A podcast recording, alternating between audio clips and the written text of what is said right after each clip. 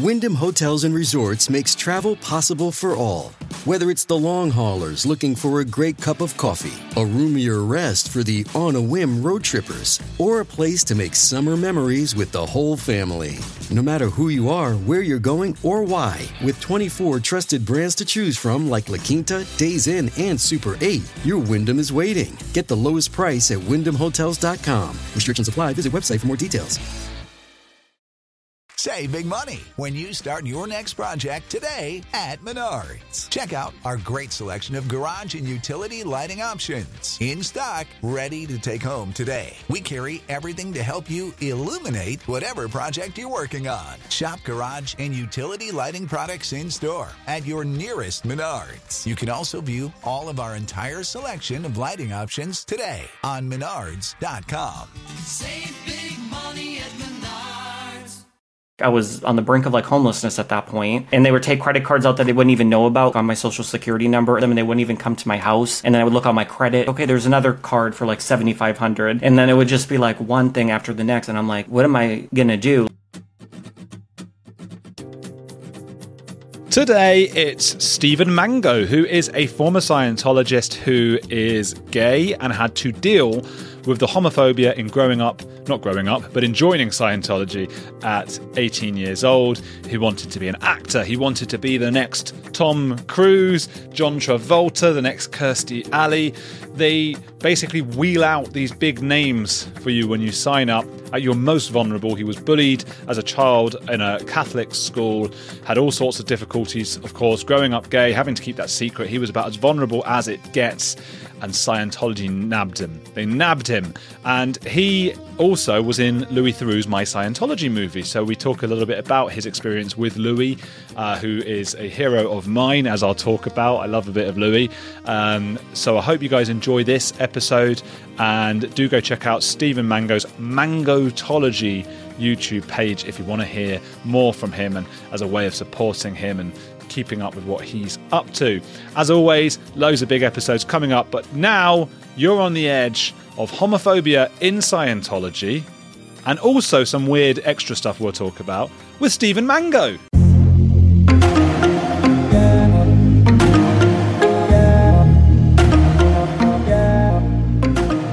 Steven Mango, who was previously in Scientology, answer me this. Do you think Scientology is at fault either by stress or by discouraging you from getting checks for your benign tumors? Yeah. Um, so when I was actually in Scientology, I was like 18 to 21 years old around that um, time frame. So I have a genetic condition. So I have these tumors that grow like inside the nerve. So they're very painful, but they're kind of slow growing. So at that time, I started feeling pain kind of on my like tailbone sort of area, which is kind of a weird place to kind of start having pain. So when I was in Scientology, at the time that the pain started to like flare up, Scientology is very big with chiropractors. So they're saying go to a chiropractor, start trying to handle things holistically, right? Because how Scientology will view it is that you are at fault for like having this pain. You pulled in something or you're out ethics or, you know, any one of the number of things that they place the blame onto you because it's never Scientology's doing. So, um, yeah, when I was in Scientology, I wasn't going to get like an MRI scan because why would I subject myself to that type of like radiation or getting a CAT scan? So, of course, at that time, I wasn't able to get proper like medical care, checking on these tumors and stuff that I have to the point where years later, you know, I was in a minor car accident, and that's when I had an MRI and noticed that these tumors were growing and stuff on my spine. So, yeah, I mean, from the physical to the mental health, you know, I was just like kind of a free bird, I guess, in a way, because I was just like relying on Scientology's technology to fix like everything in my life. Is, is there a feeling when you're in Scientology of of shame when something like that does happen to you with your body or anything like that? Oh yeah, totally. Because you see everyone else and they seem so happy, and you're at the celebrity center because I'm here in LA. So we're at the celebrity center. There's these galas, and you know I was there when you know Tom Cruise is there and John Travolta and you know all these other you know sort of like minor Scientology celebrities. And you're looking around, you're like, I want to be that because I'm an aspiring actor at the time, saying like I want to go be this movie star. But there's something wrong with me because a I'm keeping a secret that I'm gay and I'm in the closet. Yet I'm about to be on these posters advertising Scientology at the time, going to every single org around the world my face, saying that there's never a better time than now to call yourself a Scientologist. And that was my like campaign. And at that very time, I'm like, I have the secret of being gay. Like you're saying, I have these tumors and these pain that something's wrong with me. And I just want to fit in. Like all I had moving to Hollywood was basically like the shirt on my back. Um, you know, basically in, you know, at that point, probably forty, fifty thousand dollars of debt. So I'm like, I don't have much left because my acting career, I'm trying to have it work out and I'm not getting as many auditions as I was hoping at 18, 19, 20 years old. So I'm like, well, you know, I just have to go along with it because I need to try to make Scientology like my identity at that point. Do you think that hiding being gay as one? We're going to get into that as well. What it is, what it is to be gay in Scientology. Did hiding being gay, keeping these kinds of things secret? Do you think that exacerbated your, but both mental and physical health? Oh, totally. Yeah. Because, you know, if I wanted to start like going on a date or doing something, I'm having Scientologists show up to my house to try to reg me and try to get money from me. So they're trying to get me to join the Sea Org at that time. And, you know, it's kind of fast forwarding in the story, but when I was, you know, six weeks away from joining the Sea organization and going to Flag and moving to Clearwater, like giving up on my acting career, I basically was like, gonna probably be homeless at that point because I was like maxing out my credit cards and putting my rent on credit cards. So I'm like, hey, you know what? I can just devote my life to the Sea organization. So I was, you know, about to do that, and um, you know, I met my spouse, blah blah blah. But um, I'm trying to think of what your original question was on that, but. Um, yeah, I was just in such a kind of like dire pos- dire position, and it was just causing such like mental stress. But oh, so like the Scientologist coming to my house, like trying to recruit me into the Sea organization, and it's like if I want to try to you know have a guy come over my house or go on a date or something like that, Scientologists are like literally there all the time because I was kind of a sucker, obviously, for you know I just kept giving them my credit card and stuff because I'm like, please, like I hope this can like save my soul in a way too, you know because people have this misconception like, mm. oh, I was just trying to like become famous and become an actor and do everything through Scientology. And like, yeah, that's the perk when they're promising you to be the next Tom Cruise and you're an 18 year old kid with nothing. But, you know, I'm being bullied incessantly growing up, you know, having kids attack me physically, you know, beating me and stuff like that. My family just, I would just like, I wanted that fresh start to move to Hollywood. And if somebody's saying, like, hey, we could help you, we can put you on the top of the casting director's piles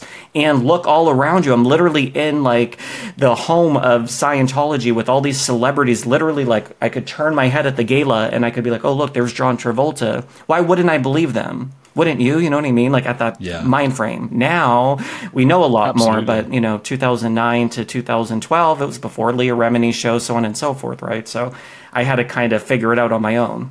Did you know that you were gay at the time, and is it something you had to hide from Scientology? Yeah, and what was really hard too is I was still kind of wrestling with it because I grew up in, you know, a Catholic church, a very strict kind of like household and stuff like that. So I wasn't like out at that time because in high school it's like 2004 maybe or something. So it wasn't as like today's day and age where kids come out, they're making a TikTok like, look, I'm gay, I'm trans, whatever that, you know, they want to come out as, right? So it wasn't that sort of an environment in a Catholic school because I'm being bullied and I'm not going to like put a target on my back at that time in a Catholic upbringing. So I basically got into Scientology two months after turning 18, like two or three months probably. I moved into LA in June, I think, or May of 2009. I was in Scientology by August.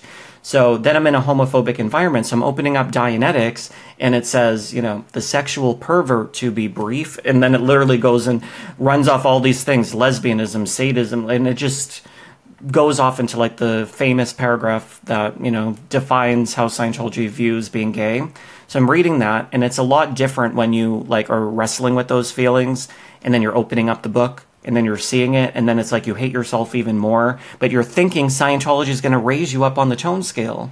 They're just going to bring me up tone, and they kind of said that in that sort of like not so like direct way, like hey, you know, like if you are at like a lower tone, like we are going to bring you up like through the process of auditing, which is their way probably like we probably have some inclination that you're not straight, but we're trying to word it like, hey, we could fix you once you're going into session. So like hold off a little bit longer with, you know, coming out or doing anything. That's how I kind of took it. Wow. Okay. So you thought that you could be, so to speak, fixed? Yeah, more or less. I figured that like when you're in Scientology and you start like reading the text and you're like really indoctrinated past the point of like a couple book and lecture courses and stuff like that, and you're starting to go into session, and then you're starting to like slowly, you know, go deeper and deeper into Scientology like over the years and stuff like that. Yeah, you think that that they're going to fix like everything in your life. I mean, like L. Ron Hubbard, like there's some sort of like tech for everything. So it's like what do I feed my baby? Here's the formula that L. Ron Hubbard came up with. Like every little tiny little minute detail wow. of your life, there's something to go to.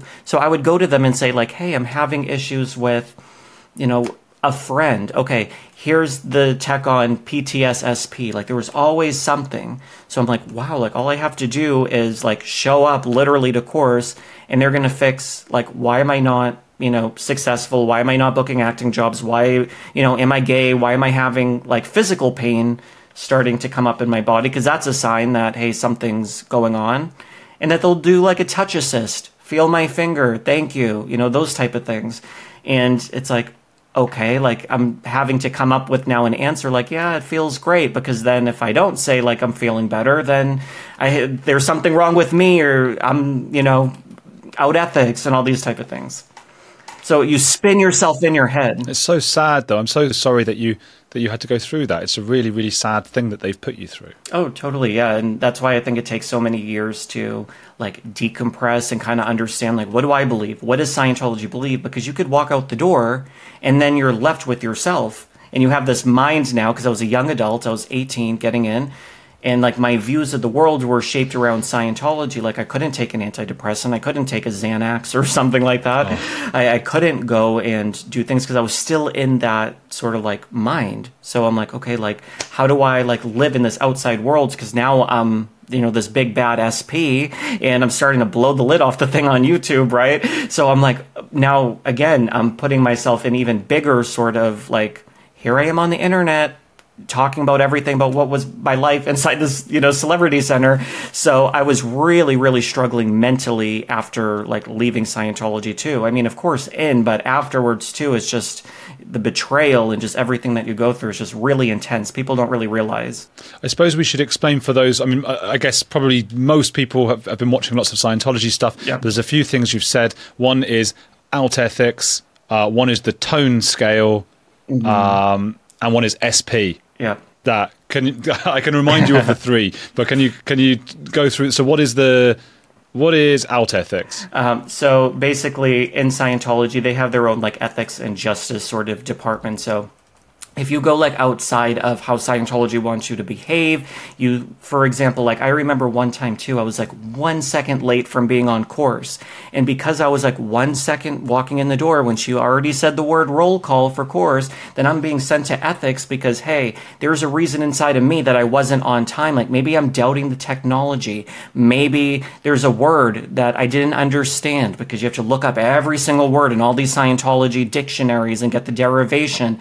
And you're just just like in this like little mini like concentration camp when you're on course. So I go to ethics because I wasn't complying with what Scientology like wants me to do. So that's by going out ethics, so going against Scientology's rules. And then there's just like steps of these formulas. So if you know, for example, I like betrayed the organization in some way. I started talking to the press when I wasn't supposed to. Then I'm like now in a condition formula that I have to work through to like go to every single member in Scientology and get them to read my condition formula and sign it off that like I was a bad person and I want to like get accepted back into the group. So it's just like reconditioning formulas. So as a suppressive person, an SP, that's me, that's Leah Remini, that's anyone, that's probably most likely you, anyone who's going to be talking or interfering, my spouse, we're all, you know, on Scientology's you know suppressive persons list. They put up a notice, I believe, too, in the Celebrity Center that specifically said like Steven Mango is now declared because boom, overnight, within like seconds, my Facebook list like cut in half. Like I was just getting all these like people like we can no longer associate with you any longer. So you're just basically more or less an enemy. Potential trouble source PTS okay. is, you know, um, you're a potential trouble source of. It's always like so weird to like try to define. I'm like so used to like thinking of about the words, but basically you're, you know, possibly, you know, in trouble more or less with Scientology. Okay. And then the tone scale um, is basically L. Ron Hubbard has every tone from apathy, grief you know, boredom, excitement, all the way up to like total serenity of beingness. So you fall anywhere on this tone scale. So being gay is considered 1 1, which is like covertly hostile. It's like the most sinister, sort of like, I have a knife at your back, but I'm smiling at you. So by through the process of auditing, they're claiming they could help raise you through these levels. You'll go through anger on your way to boredom, all the way up to like this total serene kind of being. So you're chronically always at one one when you're gay, but again at the celebrity center allegedly too there were these different registrars i have to say allegedly on this but um, that they would go to like broadway shows they would go to different things and they would promise these actors too like hey like we could help like de-gay you more or less if you go through auditing and we could help you with your career and there's a lot of that sort of type of stuff that um, is happening. So it's just a very well-oiled machine of how they're trying to recruit new blood into scientology. I suppose you say allegedly because the accusation that Scientology is still performing uh, attempts at gay conversion, which I don't know if that's actually illegal in the US, but it has been made illegal in certain countries like Ecuador, where Uh-huh. it was very prominent. Um, so, so that, that you know, you'd have to have a lot of evidence, I suppose, and they might take exception. Is that that's the kind of thing? Uh, yeah, and especially when you know you're reading the text and then you're saying like, "Hey, auditing could fix anything. We're going to raise you up on the tone scale. These different things." It's not really like literally presented as like, "Hey, like right away, like, hey, like you're going to be able to." You know, not be gay, but hey, like you're, you know, out 2D, meaning like 2D, the eight dynamics of Scientology, and on your second dynamic being like family, sex, procreation, you're now doing something wrong because how Scientology views it is again like marriage between a man and a woman. So if I'm now out ethics and I'm now out 2D, then I need to fix that. So again, that there's processes of auditing and condition formulas and things to fix you on that second dynamic. So it's not literally like you're going to walk in the door and they'll say, "Hey, you're gay. We're going to fix you." So it's just again, once they feel like you're in enough, you're dedicated, and you believe in Scientology, then it kind of unfolds a little bit more from there. Okay. I think for me, I'm going to say I think they are doing gay conversion. And I Yeah. think that the evidence is in the tone scale. It's one of the basic principles of Scientology and the idea that gay people are somehow sneaky and out 2D and you have to do all this auditing, which is Scientology therapy, to get it out of you. To me, that's that. I think that's enough. And they can come get me. Uh, uh, Yeah. I, I don't really want them to come and get me, and, and uh, you know, I hope they don't. I'm sure some will be watching from OSA, the Office of Special Affairs. They they always like, like to tune in, but uh, whatever. Um, did it? Let, let's let's um, get into why you joined Scientology. You, you mentioned you were bullied at Catholic school, and it's it's interesting to know that be, just because we often talk about people joining any cult, fro- usually from a place of vulnerability. Was that how it was for you? Yeah, totally. I mean, especially when you're an 18 year old kid, you're moving to Hollywood with a couple thousand dollars, maybe for, you know, two, three months worth of rent, saying, like, hey, I hope maybe I'll get some auditions or something will kind of, you know, happen for me. Of course, when you're 18, you're not really delusional, but you're just in your own self fulfilling, hey, like nothing could go wrong. I'm young. I my whole life ahead of me. Like, let's take this journey. Like, what could go wrong? Like, it was just like a very like lighthearted spirit. But I was rebelling against my upbringing with my family and the Catholic Church and everything. And I kind of liked it a little bit too. Like, I'm feeling like, hey, you know what? Like, I'm now in Scientology and I'm pursuing my acting career and like my old life of like just, you know, it, it just felt kind of like, oh, like I'm like on this path and no one believed in me. I mean, yeah, my family was supportive, like, yeah, we wish you luck. Good, you know, if you need anything, give us a call, type of thing. But they, um, you know, probably secretly didn't want me to stay in LA because I grew up in Boston across the country, and you know, I'm the only person in my family that's ever done something like this. And um, yeah, I got into Scientology, and all of a sudden, I'm being love bombed of people saying like, "You're so special, you're so talented." Anyone that doesn't believe in you, they're you know, again, people who are against you because we believe in you, we see this in you, and we're going to help make you the next Tom Cruise. We have the connections, we have industry nights on like a Sunday night where you can meet casting directors, managers, agents, and this is kind of how it sold to me. And then again, when I'm in these, because I was in through like a $50 book and lecture course of, um, well, it was through an acting workshop, and then I got in through one of these $50 books. Hey, just take this book and lecture course. It's going to help you with, you know, whatever's plaguing you.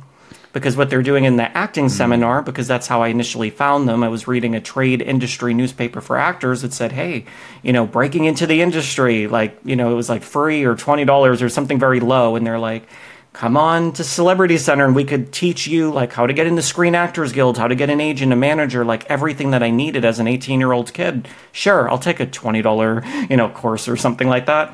So I show up. And again, when we're sitting there, that's when they're trying to figure out like, hey, what is that one thing in your life? Your ruin, as they would call it in Scientology, that I would later find out. What is that one thing in your life that right now, if that was not like present, what what is that and how would your life change?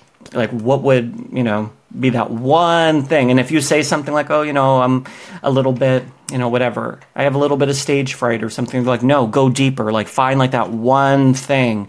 And you could be like oh it's you know whatever it is at the time. Like oh you know if i didn't have this you know, cr- you know, crippling de- anxiety.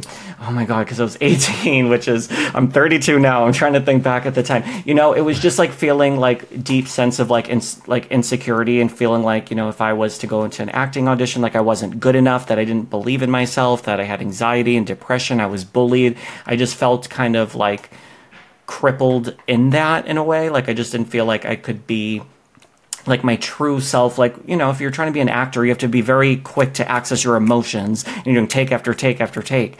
And if you're feeling insecure like oh i don't really know you can't make like a bold choice in an audition be like i'm gonna go there. I'm gonna be like really you know whatever the emotion you have to be really sad really grief stricken because you're just like oh, i don't know if i could really like conjure that. I'm so like nervous because my lights are going to get shut off. So it's like when i have that sort of like mentality it's like i had the weight of my world. Like if i did not like say cry in the audition i have to cry then my lights are going to shut off in three months and i'm back to massachusetts and then i'm under my parents like control because they were very like helicopter sort of parents like very controlling and i was trying to have like my big spiritual awakening in la i guess until I found mm-hmm. out that you know everything kind of crumbled from there. everything just kind of went you know and snowballed quickly because they saw it on my face. You know they knew that I'm like young, naive. I want this, and that's when they kind of started you know all the regging and Sea Org recruitment, and it just went you know from there. A few decades ago, private citizens used to be largely that private. What's changed? The internet. Think about everything you've browsed, searched for, watched, or tweeted. Now imagine all of that data being crawled through, collected, and aggregated by third parties into a permanent public record. Your record. Having your private life exposed for others to see was once something only celebrities worried about, but in an era where everyone is online, everyone is a public figure. To keep my data private when I go online, I turn to ExpressVPN. Did you know there are hundreds of data brokers out there whose sole business is to buy and sell your data? The worst part is they don't have to tell you who they're selling it to or get your consent. One of these data points is your IP address. Data harvesters use your IP to uniquely identify you and your location. But with ExpressVPN, my connection gets rerouted through an encrypted server and my IP address is masked. Every time I turn ExpressVPN on, I'm given a random IP address shared by other ExpressVPN customers. That makes it more difficult for third parties to identify me and harvest my data. And the best part is how easy ExpressVPN is to use. No matter what device you're on phone, laptop, or smart TV all you have to do is tap one button to get protected. So if, like me, you believe that your data is your business, secure yourself with the number one rated VPN on the market. Visit expressvpn.com slash heretics and get three extra months for free. That's E-X-P-R-E-S-S-V-P-N dot com slash heretics. Go to expressvpn.com slash heretics to learn more. Hey, it's Andrew. If you're enjoying Heretics, there's another podcast I want to recommend to you, especially if climate change, global conflicts, and an upcoming election are making you feel like we're on the brink of disaster. What Could Go Right is hosted by Progress Network founder Zachary Karabell and executive director Emma Varvaloucas. On What Could Go Right, the hosts sit down with expert guests to discuss the world's most pressing issues without resorting to pessimism or despair that we hear so often. Instead, they look back at how far society has come and look forward at what it will take to achieve an even brighter future. Is progress on the way? They may not have all the answers, but on what could go right, they're asking the key questions. Tune in to hear interviews with upcoming guests like writer Coleman Hughes, CNN host Fareed Zakaria, and economist Alison Schrager. If you're looking for a weekly dose of optimistic ideas from smart people, join them every Wednesday on What Could Go Right, available wherever you get your podcasts. This is how, for you know, people watching, this is how Scientology gets people when they feel most vulnerable. I mean, you were 18, you were, you were a kid, and you're a kid Mhm. who'd just been through a horrible experience at school, didn't know where you fit in, you were hiding or getting to grips with being gay, despite growing up in a fairly religious background. This is this is like textbook what Scientology goes for, and they go and they get you, and they are aggressive about it. When they were love bombing you at the beginning, so they're telling you you're going to be the best, we're going to make you a great actor. Were they watching like your reels and stuff? Were they watching like bits of you acting or getting you to audition, or, or were they just like you just look like you're going to be a great actor? Um, probably that at first, like, hey, like you have the a great personality and you're young and you have like the looks of whatever. So at first it's that, but like they would have these like acting like workshops and stuff because they have to do that as like the first layer, right? Like no one's gonna walk in and then be like, okay, like I'm gonna start like exercising body thetans off of me and like self exorcisms. Like no one's gonna do that off the street unless you're a little bit like kooky, right? So then it's like the first level, like, okay, they're gonna come in, they're in Hollywood, like we'll give them a script and they could practice some like acting you know, scenes and stuff. And then they have their own in-house Scientology videos, like doing a Dianetics film, whatever. Like, hey, we're going to put you in our videos, which will be good for like your exposure, your demo reel. Like, who's going to want to see that? As like a Hollywood casting director, they'll probably blacklist you nowadays. But that's the very first level. Then once you know they find your ruin, once they start putting you in course, once you're starting to have like that first like win in a Scientology session, like you're going in and you're like, wow, I just realized this big epiphany, whatever it is for you, then it kind of like locks you in and then you're like hooked and it's kind of like an addiction. But the way I've been like describing it to people now, because when I was first like telling people my story and speaking out, they're like, you're such a, you know, effing idiot to like, like who in their right mind, like you deserved to be like played by Scientology. Like anyone who was like scammed like this deserves it. But I'm like, well, look at it as Who says that? well, when I first came out in 2013, I think my video, I did a two and a half hour documentary about Scientology um, that got a couple million views. Then Louis Theroux saw it and everything. That was back in, that was like 2014 or something like that. And yeah, and at that point, that was before Leah was kind of doing her TV show and stuff. And yeah, there was a few people on YouTube, like two or three like critics that were like starting to post videos, but it wasn't like a daily like person that was like uploading like content about Scientology. So at that point, when I was like kind of speaking up, I know I'm jumping a little bit forward, but just to say like the best way for people to understand is like it's an abusive marriage. Like you're in a marriage with somebody, it's not as easy. They're like, Steve, why don't you walk out the door? Like even like when I'm in Scientology and they're taking from my credit cards and they're doing things that are clearly like illegal. Um, it's just like you know what? It's like for you know the greatest good for the greatest number of dynamics. Like it's best for mankind. Like they took my money, but hey, if you know they take five thousand from me, I'm gonna like absorb like five thousand worth of you know dollars spiritually. So it was just like all these little like manipulations, mind games. Like yeah, I could have walked out the door. I didn't live there. I wasn't. My parents weren't in. I wasn't a second generation um, Scientologist, but you know, I was so mentally warped in that world and abused, you know, that it's just kind of like until you have somebody to like shake you awake or like you access the internet when they don't allow you to, you're just like in that mental prison. Yeah, you were a kid as well. Uh-huh. I, I think that's ridiculous. People having a go, and so many people have walked in who who are not kids and who haven't been bullied or whatever, and, Yeah. and they still stay not just in Scientology, but in all different kinds of cults and ideologies and things. Uh-huh. What did Louis Theroux say to you? Did he say? Did he? Did you meet him? Sorry. Yeah, yeah. Um, so when I came out, I did a two and a half hour video inside the Scientology Celebrity Center, just telling like my whole full experience of like how I got in, what is Scientology, just everything. Because I'm like, I kind of would have wanted that myself if I could have gone on YouTube at you know 18 years old and found like a you know any YouTuber now. If I saw your channel, anyone to kind of see what Scientology was, it wasn't really like that online. And plus, I got in so quickly to be like, don't look on the internet, like don't research Scientology. It's gonna like interfere with whatever we're doing with you. It's like that type of thing. Oh, it's all evil, bad SPs writing things on the internet. But um, yeah, so I put up the video, got a couple million views, like three or four million, not that quickly, but um, Louis Theroux was doing his um, like feature length documentary um, my Scientology movie. I was in it for a few minutes. I was kind of helping him like produce it behind the scenes a little bit too, and giving him information and all sorts of things about Scientology. So I was kind of like working with him, like even though I wasn't in the film a very long time, I was kind of you know, feeding him information and kind of like working with him over the course of several months, maybe like six months. I don't even know how long it was because that was back in like 2015, maybe 14, something like that.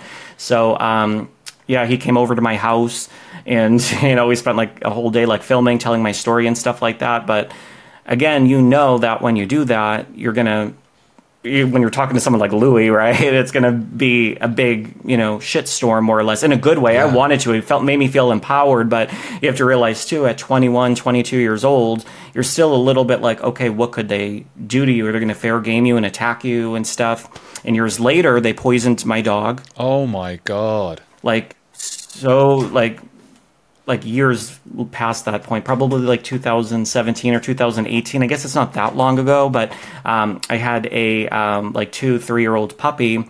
Um, and again, this is when I was speaking up very like heavily. I was like going to the media. I was on like feeding information at tabloids about Scientology. Just I was like in this like I have to take Scientology down. Like I hate that they have tax exemption. What they did to me. I was in like that sort of a stage.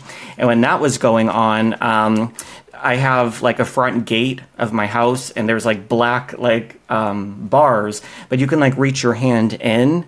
So again, there's like Scientology like private investigators or people that they send out to follow me or intimidate me because I live literally like I could walk here with you in two minutes to go to Scientology Media Productions. I'm near Scientology's Big Blue Church. I'm like probably 10 minutes away from Celebrity Center. It's not a big secret, but I'm like in their like little hub right now still. So again, I go to the grocery store and there's Scientologists at the time like filming me walking around with like their cell phone cameras like this. And then it's like, okay, like they were trying to get me to stop like my YouTube videos and channels and speaking up like, hey, like we're gonna do something. So again, um, with the dog and stuff like that, they fed some sort of like poisonous like meat or something, and then he had this like elevated like liver, like um, basically it was poison, but it was like his livers were bilirubin level or something was like so elevated and so high like they were going to try to do some sort of like surgery but he was like bleeding out like they wouldn't be able to do the surgery so we had to put him down at like 2 or 3 years old but my husband and I love our dogs and our you know puppies and stuff. So I think that they knew that would be like a sensitive spot for me or something like that. But then I contacted Leah Remini at that time, and I'm like, Leah, this is what's going on because I don't know how I was. I think Leah messaged me like once or twice on Twitter or something like that, and then I'm like, hey, because then I already had an open DM. I'm sure she gets you know so many people that write to her, um, you know, being a celebrity, but she was going back and forth with me like okay like you have to contact this detective at the lapd and we have to do this whatever you know um, and at that time too which is interesting one of danny masterson's accusers um, her dog was poisoned like two weeks or something before mine That's was right. poisoned it was like literally like back to back basically um, which i thought you know looking back on like oh like they were just doing that. And then leah was telling me that like the clearwater chief of police or something she had some clip or she told me to find it or something of him saying like they're out there killing people's dogs. There's some sort of like clip that the chief of police was saying something and something. So um, and at that time too i'm dealing with mental health struggles because i wasn't like going to therapy. I wasn't getting help. And then you know i'm talking to leah like oh my god i'm like crushed and heartbroken. They're you know, poisoning and killing my dog. And then I'm like, am I unsafe in my own home? And I'm still out here like making YouTube videos being like, you know, this is how Scientology effed me over. So it was just like a really, really scary like time in my life. I know I'm jumping ahead so much all over the place, but it just, you know, I just get all the feelings that pop up about it. It's just, it's still an emotional no, experience for me. It's, it's really interesting. Um, and, and, the, uh, just for for those who don't know, um, Leah Remini is the actress from King of Queens, uh, which I used to watch growing up in in in the UK, and it was very funny, and she, she's great. Um, and Louis Theroux, or Thoreau in America, the son of Paul mm-hmm. The travel writer, and the cousin of Justin Theroux, the Jennifer Aniston's uh-huh. ex-husband, uh, who's who's basically a hero of mine, Louis Theroux. So uh, I'm very jealous, Stephen, that you got to meet him and work with him because um, I, I, probably wouldn't be doing this if it wasn't for watching Louis growing uh-huh. up and, and seeing how he interviews people and stuff. So he's uh, he's really really cool. And it was so funny too because I was lying I was lying in bed with my husband one night. We were watching some like documentary about Las Vegas. He did one about Las Vegas because we like to travel and go to Vegas and stuff like that. And I was telling him like I want to be in a Louis documentary one day. My husband's like, you know, like why would Louis be here? Because again, he's not like as prominent like in America as he is in like the UK. I mean, people still know him, but I'm like, yeah, I want to be in a documentary of Louis, and then maybe like three to six months later, you know, Scientology, you know, he's doing a documentary about it. Like, go figure. so yeah, I, th- I, thought that was really cool. And again, it's like people giving someone like me a voice, someone of like his, you know, um, credentials or credit. Because Scientology, when you're leaving, is like no one's gonna, you know, believe anything you say. You know, you're not gonna be an actor. You're blacklisted from the industry if like you leave Scientology. You're gonna have no friends. I had a small business like helping actors with like marketing services and public relations. Like all my clients were Scientologists. They all, you know went elsewhere for their services. Obviously, they would have to because I'm a big bad SP. So it was just like my life was just crumbling. I met my husband, luckily, right before I was going to join the Sea organization within six weeks. And then I was going to, you know, join and go to flag and keep my sexuality hidden. But when I met him and stuff like that, he kind of helped to like wake me up and all that sort of stuff. But it was just like I was on the brink of like homelessness at that point, and I had nothing. My credit cards were gone. Like, you know, obviously they were charging them up and they would take credit cards out that they wouldn't even know about, like on my social security number. And then they would charge them and they wouldn't even come to my house. And then I would look on my credit and then they would be like, okay, there's another card for like 7,500. And then it would just be like one thing after the next, after the next. And I'm like, what am I to do? Like, I'm this hopeful 18 year old kid to like being 21 or 22 and being like, I have like nothing. Like Scientology just like wrung me dry of everything at that point. And luckily, you know, I met my spouse and I, I had a safe place to be and stuff like that. But there's a lot of stories like mine and people who don't speak up, you know, because of just the mental stuff or just the fear or whatever. I mean, luckily there's a lot more people speaking up nowadays, but you know, even like 10 years ago, it was like Marty Rathbun, it was like Mike Rinder, like a few different of these like higher up executives, but there wasn't like a public person at like Celebrity Center like me that like was like, you know, I'm gonna blow the whistle on this sort of thing. But even with like Marty Rathbun, again, working hand in hand with David Miscavige, I was there with Marty Rathbun working on that Louis documentary, My Scientology Movie. It's called, mm-hmm. it's such a dumb name, but sorry, Louis, it's a dumb name. But um, because it's like people are like, why are you calling it My Scientology Movie? But um, I was there right when Marty was kind of flipping back to go inside Scientology. He was going through stuff like on set at that time. Like Scientology operatives were all outside while we were filming, exposing Scientology inside the soundstage. And Marty's like flipping back and forth through the production because I was there obviously several days, like working with Marty and stuff. And then Marty was kind of maybe going back into Scientology, but kind of like getting information about the production and stuff like that that we were doing, exposing Scientology because Marty and Louis were working for, you know, months and months on this production. And Scientology was you know, intimidating him, I guess, Marty Rathbun to such a degree that, you know, he was just like, you know, he never really spoke up again. And then he was said to take a settlement behind, you know, behind his lawyer's back. I mean, it's a whole entire thing. But um, I was there kind of like during some Scientology history, I guess, of that sort of thing happening, or critic history, I guess. mm, that was that's a really interesting one as well. That maybe uh, a lot of people might not know about is that Marty Rathbun it was one of the main characters in that My Scientology movie by Louis Theroux, and. Mm-hmm.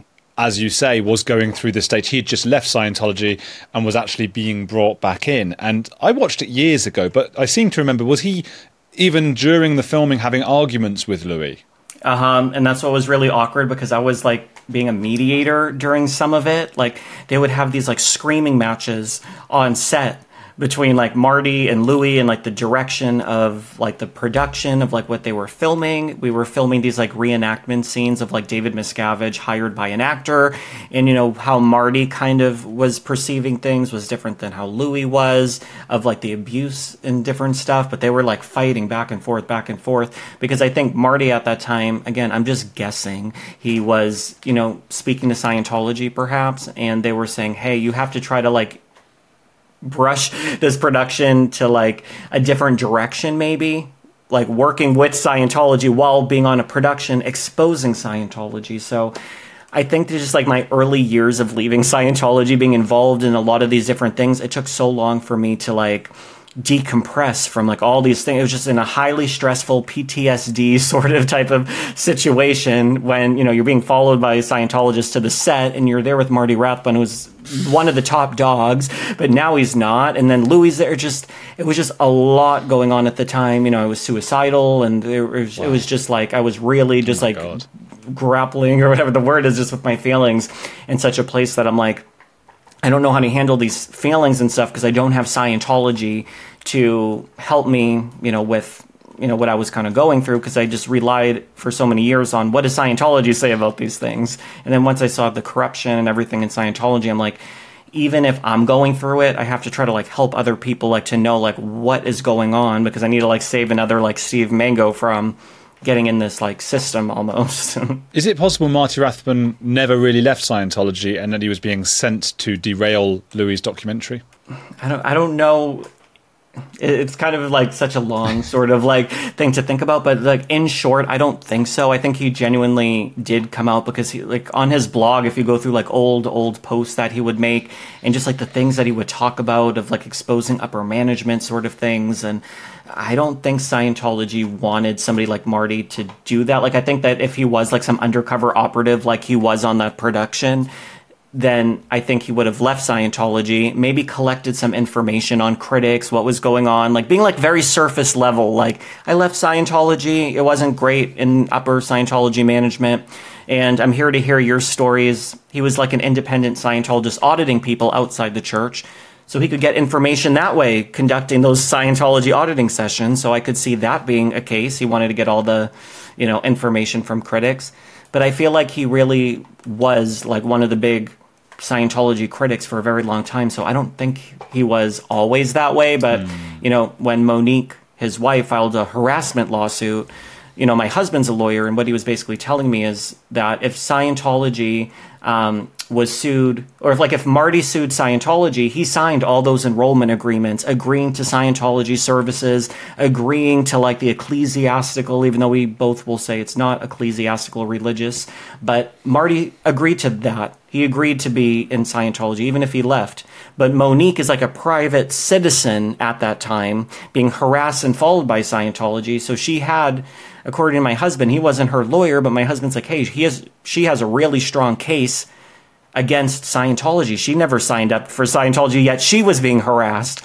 So her lawsuit, that's when Marty was alleged to have flipped, was that her lawsuit just all of a sudden, right when it was gaining steam, all of a sudden the lawsuit just up in air, like, nope, like we're not pursuing the lawsuit we just want privacy whatever. And then the lawyers never got a cut of the deal because they're saying hey no we just like abandoned the lawsuit it's too much stress. But it's what was said was that he took a deal you know behind the backs of the lawyers and everything took the money and then went back to scientology allegedly. I don't know if he's in or not. I mean i don't know what the deal is. I'm, it's not like i'm like you know going to you know one of the Scientology churches, and oh, there's Marty Rathbun outside the front door. But you know, I don't know about all of his sort of thing, but it's just very interesting. Then all of a sudden, during the production, things started flipping, and you could see it in the movie a bit. He started getting a little bit more hostile towards Louis and stuff like that. So it was very interesting. Yeah, it's a weird thing, and I guess again for those who are not that familiar with the ins and outs of the history of Scientology, this was a huge thing. Marty Rathbun, who was so high up, as you point out, leaving being in a Louis Theroux film, and while being in it, gradually, suddenly from this lawsuit, suddenly that disappears, and he's sort of maybe back in Scientology, or it's just disappeared. No one quite knows uh, what's going on at all. And and there's also an interesting thing you hit on, I think, because a lot of people have said they and a lot of people watching don't always understand this and they find it strange is that people leave Scientology but they remain practicing Scientology. I suppose, like you might uh, leave the church or leave synagogue or whatever it is, and still hold a spiritual belief in, in Judaism or or mm. Christianity or, or a god of some kind. Um, and so he never entirely left and was sort of flip flopping and yeah. um, might have been pulled back in yeah, I, I, think that that's the sort of thing that I tell people too is like you can't just wake up overnight unless you were like in Scientology from like 2010 to 2020 and around 2017 maybe you started getting doubts and you stopped showing up and you started researching. So by the time you leave in 2020, that's when you're like, you know what? It's you know, all a big fraud. I hate Scientology, right? When I was leaving, yes, I was, you know, having $50,000 that were ripped off my credit card. Yes, they were, you know, um, recruiting me into the Sea organization and trying to get me to abandon my life, just everything that was kind of going on and starting to see like, you know, oh, they're not really applying these Scientology policies, whatever. So then when you're leaving and you have other ex Scientologist people like, hey, you know what? Maybe you should just like practice Scientology outside of Scientology and apply it how L. Ron Hubbard wanted it to be applied. So there's all these different sort of like groups. There's like the critics who hate Scientology, the critics who hate Scientology, but they like the technology and they still practice it. People who want to reform Scientology, people who just want nothing to ever do with the word Scientology once they're. There's so many different little things, but yeah, I didn't wake up overnight. I didn't, and I'm like honest to say it of like, I didn't just leave and then boom, like I'm a normal, free spirited person. Like I'm like, you know what? Maybe like if I could go into session, you know, with like an independent Scientologist, like maybe they could handle my problems, but they won't be homophobic towards me. And it's like I was trying to like reason and justify, and I'm like, I can't go and get drugged. This is what I'm thinking at the time. I'm like, if I get, you know, into the hospital, you know, because I was having mental struggles, like if I told people I was wrestling with these sort of thoughts and they say got like a 5150 hold, which is when they psychiatric inpatient you for three days, like against your will, they would probably, you know, drug you is how I would, you know, think they're going to drug me with like Xanax or like I keep saying Xanax, but I just think of like what's like an anxiety sort of thing. What would they give you, right? An antidepressant, whatever. I don't even know. Um, they would give you something like that. And then I would be ineligible for more Scientology services, even as like an ex Scientologist. And again, you guys, I'm talking from like 2014, like nine years ago or something. I'm not talking about like six months ago here, but that's what I was doing. And then I would um, try to pursue that of trying to get help by doing like Scientology with other people who are ex Scientologists. And then at some point, I'm just like, you know what? It's all just you know, a scam at the end of the day. Once I started realizing kind of like what they were putting me through, all the mind games, and once you kind of like look at every little part of Scientology, that's when I'm like, okay, um, I'm I'm just like not going to like something just like clicked in my brain, and I'm like, no, like this is all like they do this to everyone. Like I wasn't special to them. I wasn't going to be the next Tom Cruise by Scientology's hands. I wasn't going like I just started realizing like, oh, if I sent my mom in there, they'd be like, you're to be the next Angelina Jolie or whatever. Like they would just tell anyone who has that mind because Scientology, it's like, what does he want? What can we promise him and how do we get it? And they would train me how to do that to other people, like recruiting and friends and stuff. But I'm not realizing, like, oh, at the same time, that's what they're doing to me, like finding that one thing that you want and sucking the person in. There's a course for that. You have money problems, there's a course. And that's how they rope you in because so many people would be like, Steve, I just want to take one of the introductory courses. Like, I found Scientology on the internet. I'm like, no, it's like programming you, even from those simple entry level courses or else none of us would have been sucked in. None of us that were not raised in it wouldn't have been involved because there wouldn't be any like sort of mind control. There wouldn't be anything that they'd be promising to fix to help you with. Um, it doesn't matter what your spirituality is or whatever. Like they're going to promise you anything to get you in those doors, and then literally it's you know fair game to like extort you, take your money. I still get emails, messages all the time. Oh, they made me put in my social security number into this iPad and then they took off you know twenty thousand dollars for auditor training. It just it's still happening, and that's why it's like it's not something that you know I would tell people like you know oh you know yeah dabble in Scientology is like the most dangerous thing for the mind you know so that's why I'm like so passionate now, but it's also hard because it's like how many people have spoken up like you know, Leah Remini, like all these people who are very important, who have big platforms, and then it's just very hard to see like Scientology. I drive by every day to go to Starbucks, and it's like I see people on the street. It's just like so infuriating. Like you want to save people and be like, no, please do not go in those doors. But it's it's just really scary, and especially being in like the hub of Scientology in LA, you drive by and you're just around all these Scientology orgs. I mean, they're empty nowadays compared to what they used to be, but still, just seeing the buildings triggering as an ex Scientologist sometimes. I bet, I bet. And then inside the building, is it, is it just in the Los Angeles one, um, the Celebrity Center, the Scientology Celebrity Center? I mean, and, and, and give me a glimpse of what it is? Is it? I mean, what is it? Is it a complex, a center? Is it a room that's in every Scientology place? What is it that says celebs only, no one else allowed in the room? What is this? Yeah, so Celebrity Center, um, it's a location in Hollywood. It's in this big castle. So when you're going there, there's actually like a celebrity entrance. So if you are one of these you know, Scientology celebrities, you would be going in through a different entrance. They have like a whole entire, like from what Leah Remini has described, they have what's called like the president's office, but they have like a big buffet spread. They have private auditing rooms for like just the celebrities, a special celebrity course room. They could send someone to your home to audit you. I mean, I never got to the point to be like a Scientology celebrity, but at that point, like near the end, I was on posters. They were starting to groom me in that role.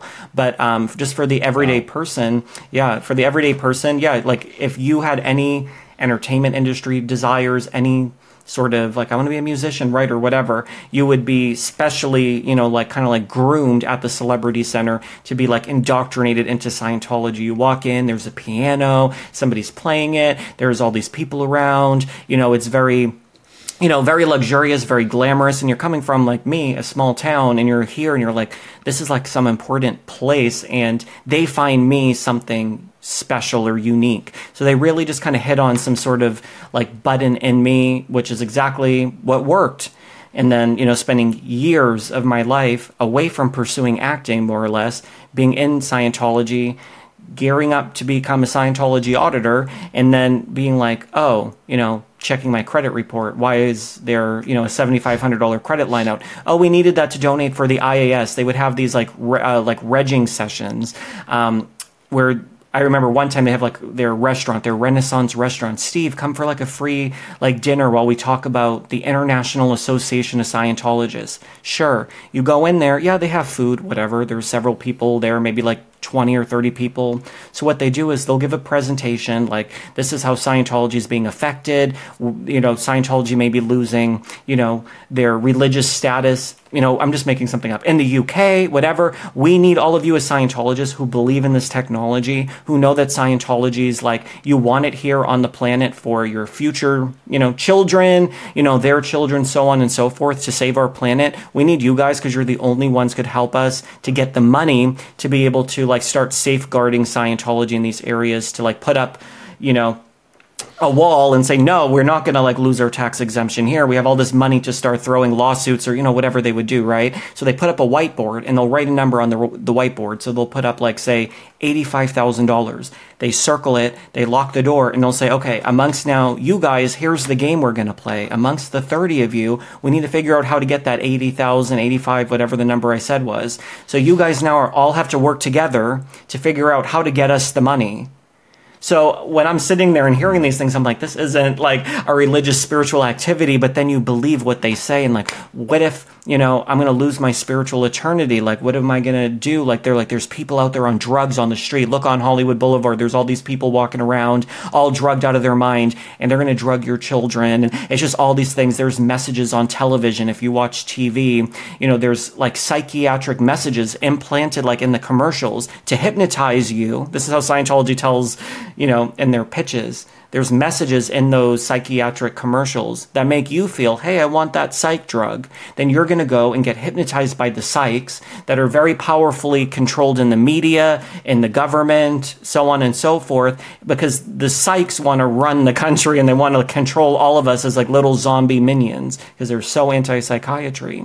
Um, so when you hear these things, you're like, yeah, you know what? We need Scientology to combat that so we could be able to have a better future for all. So then it's like, okay, I'll give 3,500. Could you give 6,000? Then the, you know, Scientologists come over with iPads, type in your social security number. We're going to try to get credit.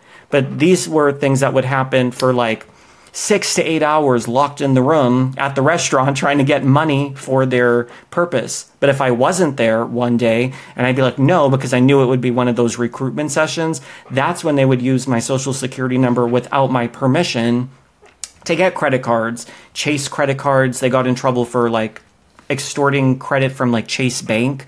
That was a big thing that kind of got exposed over the last few years. American Express, that was a big thing that people they could call in American Express to get higher credit lines to give to Scientology. Like allegedly Scientologists in the bank who could underwrite and approve loans for Scientologists, even if they don't qualify for higher amounts of money. Maybe I could only qualify for like a thousand dollars because I was uh-huh. broke, but then they'll say, Hey, we have a Scientologist or like a backdoor number. And then all of a sudden you're approved for $10,000.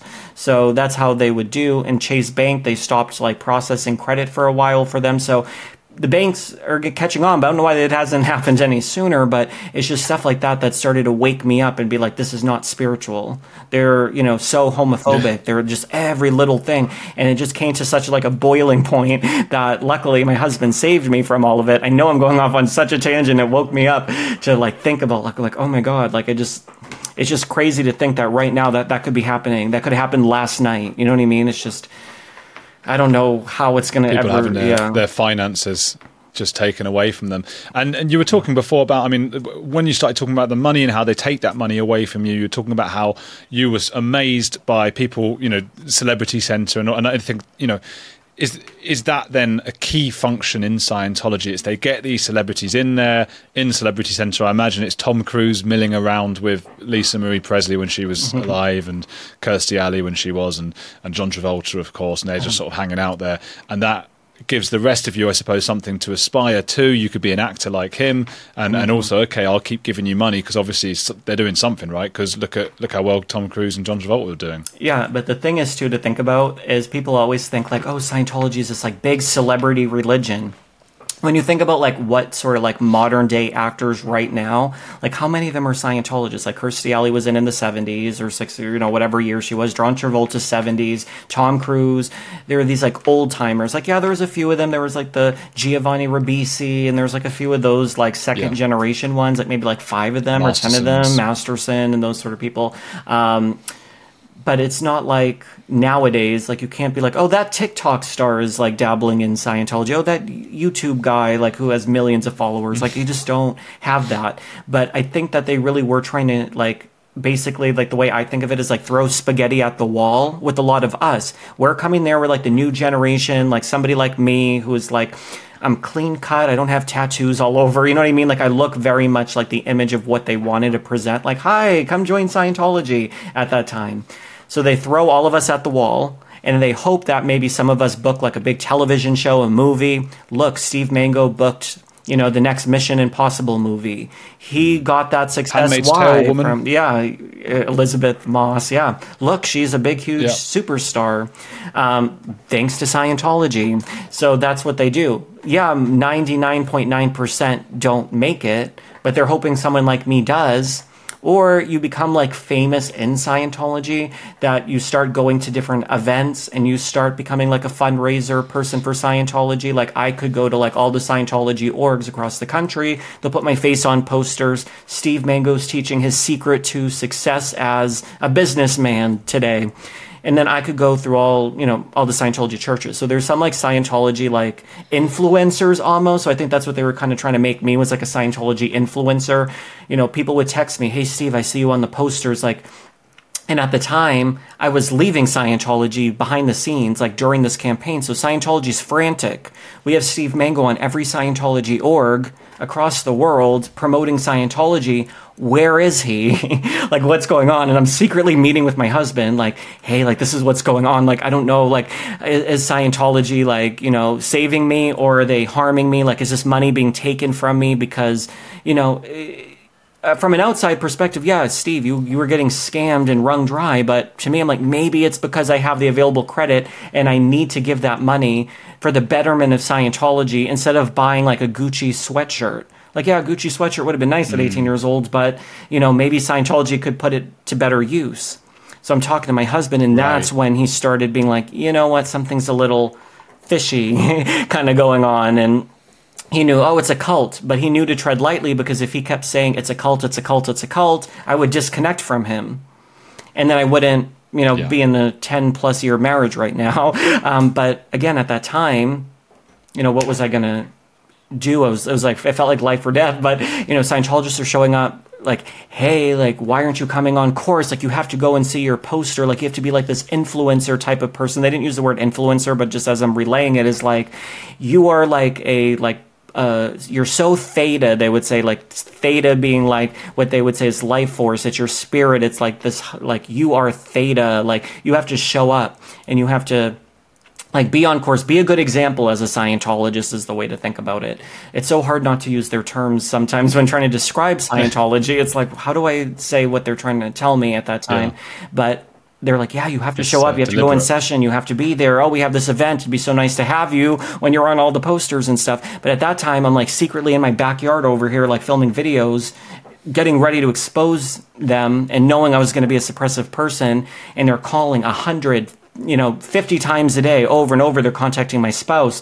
They're finding where I'm living now, like just over and just incessant. Like I literally would like change my number. They'd find a new number. And I was like, I'm like literally feel like I'm losing my mind. They want to drive someone to the point of like psychosis to like not want to speak up or whatever. Right. So it was just a really kind of like Yeah. scary time. That Elisabeth Elisabeth Moss thing is is one of the uh, strangest things, and and also the the pinnacle of how cults can can get to you, and cognitive dissonance and confirmation bias and these kinds of things. Because she got famous from being the lead actress in The Handmaid's Tale about a cult, and like she's obviously doing this every day. She's obviously read Margaret Atwood's book. She's really understanding it and engaging with it. I presume to to become a good actress and do the job Yeah. and without any any kind of understanding that that's the very thing that she's doing every day at Scientology.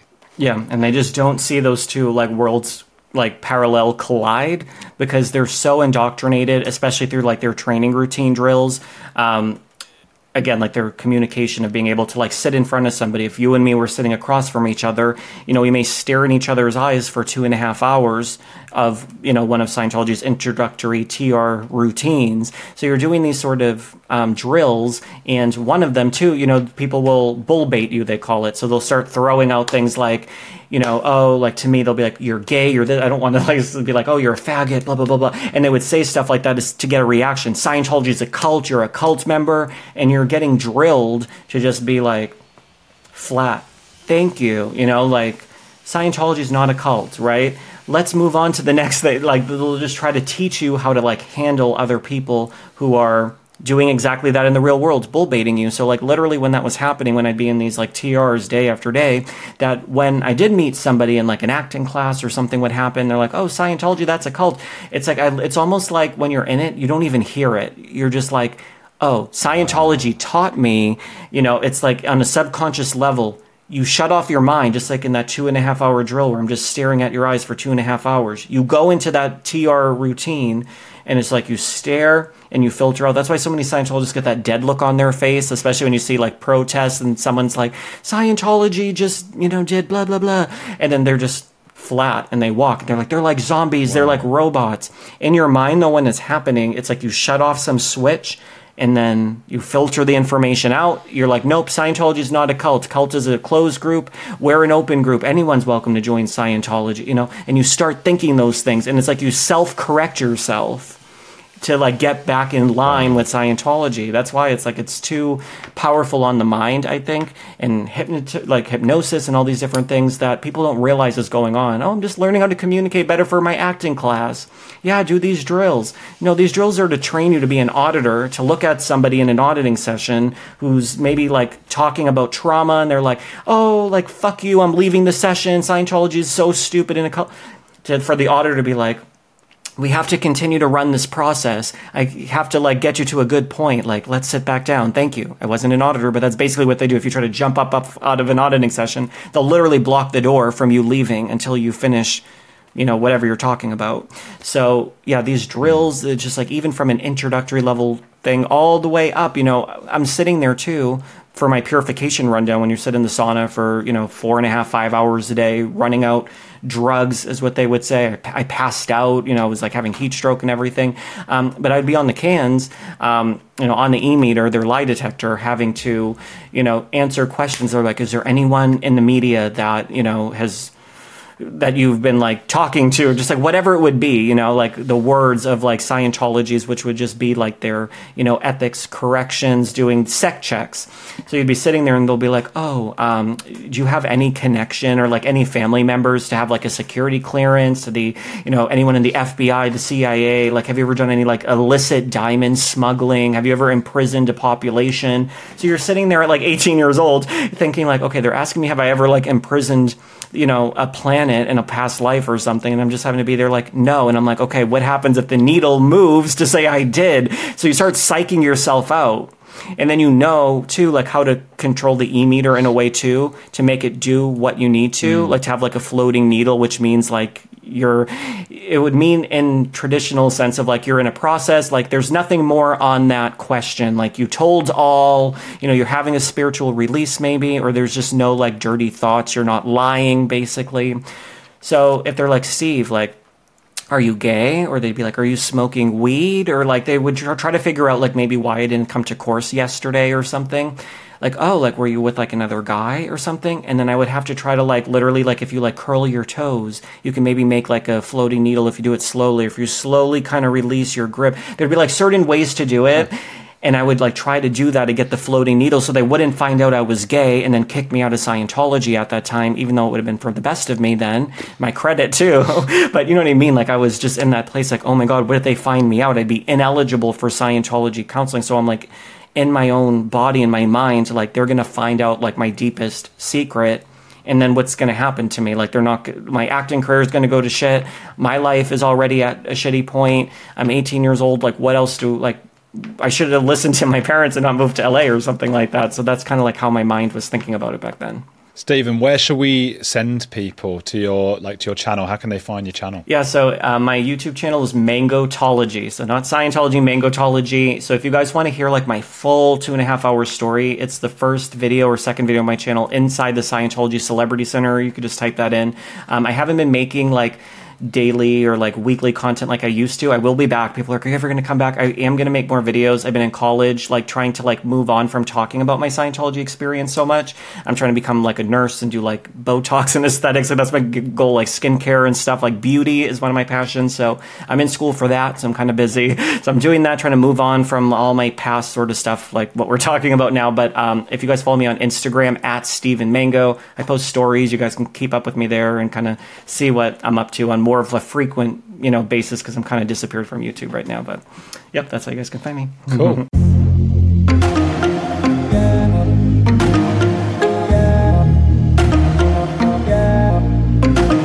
Thank you, Steven Mango, for coming on the podcast, for giving up your time. People do go support him uh, by following, subscribing to his channel, Mangotology. It's not Scientology, it's Steven Mango's Mangotology. Mangotology. Go check that out. Um, and keep keep on listening to this podcast. As I promised for a very long time, you know, look, we're back up to three episodes a week for people. You get the ad-free version on Apple subscribers, on patreon.com slash Andrew Gold, and on andrewgold.locals.com. On Locals, I do extra live streams. I do my weekly newsletter on Thursdays there, three things I learned. So there's extra bits and pieces there. So I probably recommend you go there, but a lot of people like it. It's easier in some ways to go to Apple subscribers or, or Patreon. But remember, andrewgold.locals.com. And I hope that you're enjoying the podcast at the moment because I have tried to vary it a lot more than I was doing. There's a lot more stuff. You know, we've done Israel, we've done uh, organ harvesting, we've done all sorts of weird, wonderful, controversial, and saddening things. Keep enjoying it, keep listening, and please go out and share this with a friend. I forgot to ask that. I haven't asked it in ages, and the listening figures aren't going up quite as quickly as the, the YouTube video viewing figures. So if you've got friends who are into listening to podcasts, please do mention On the Edge with Andrew Gold to them and just have a good week.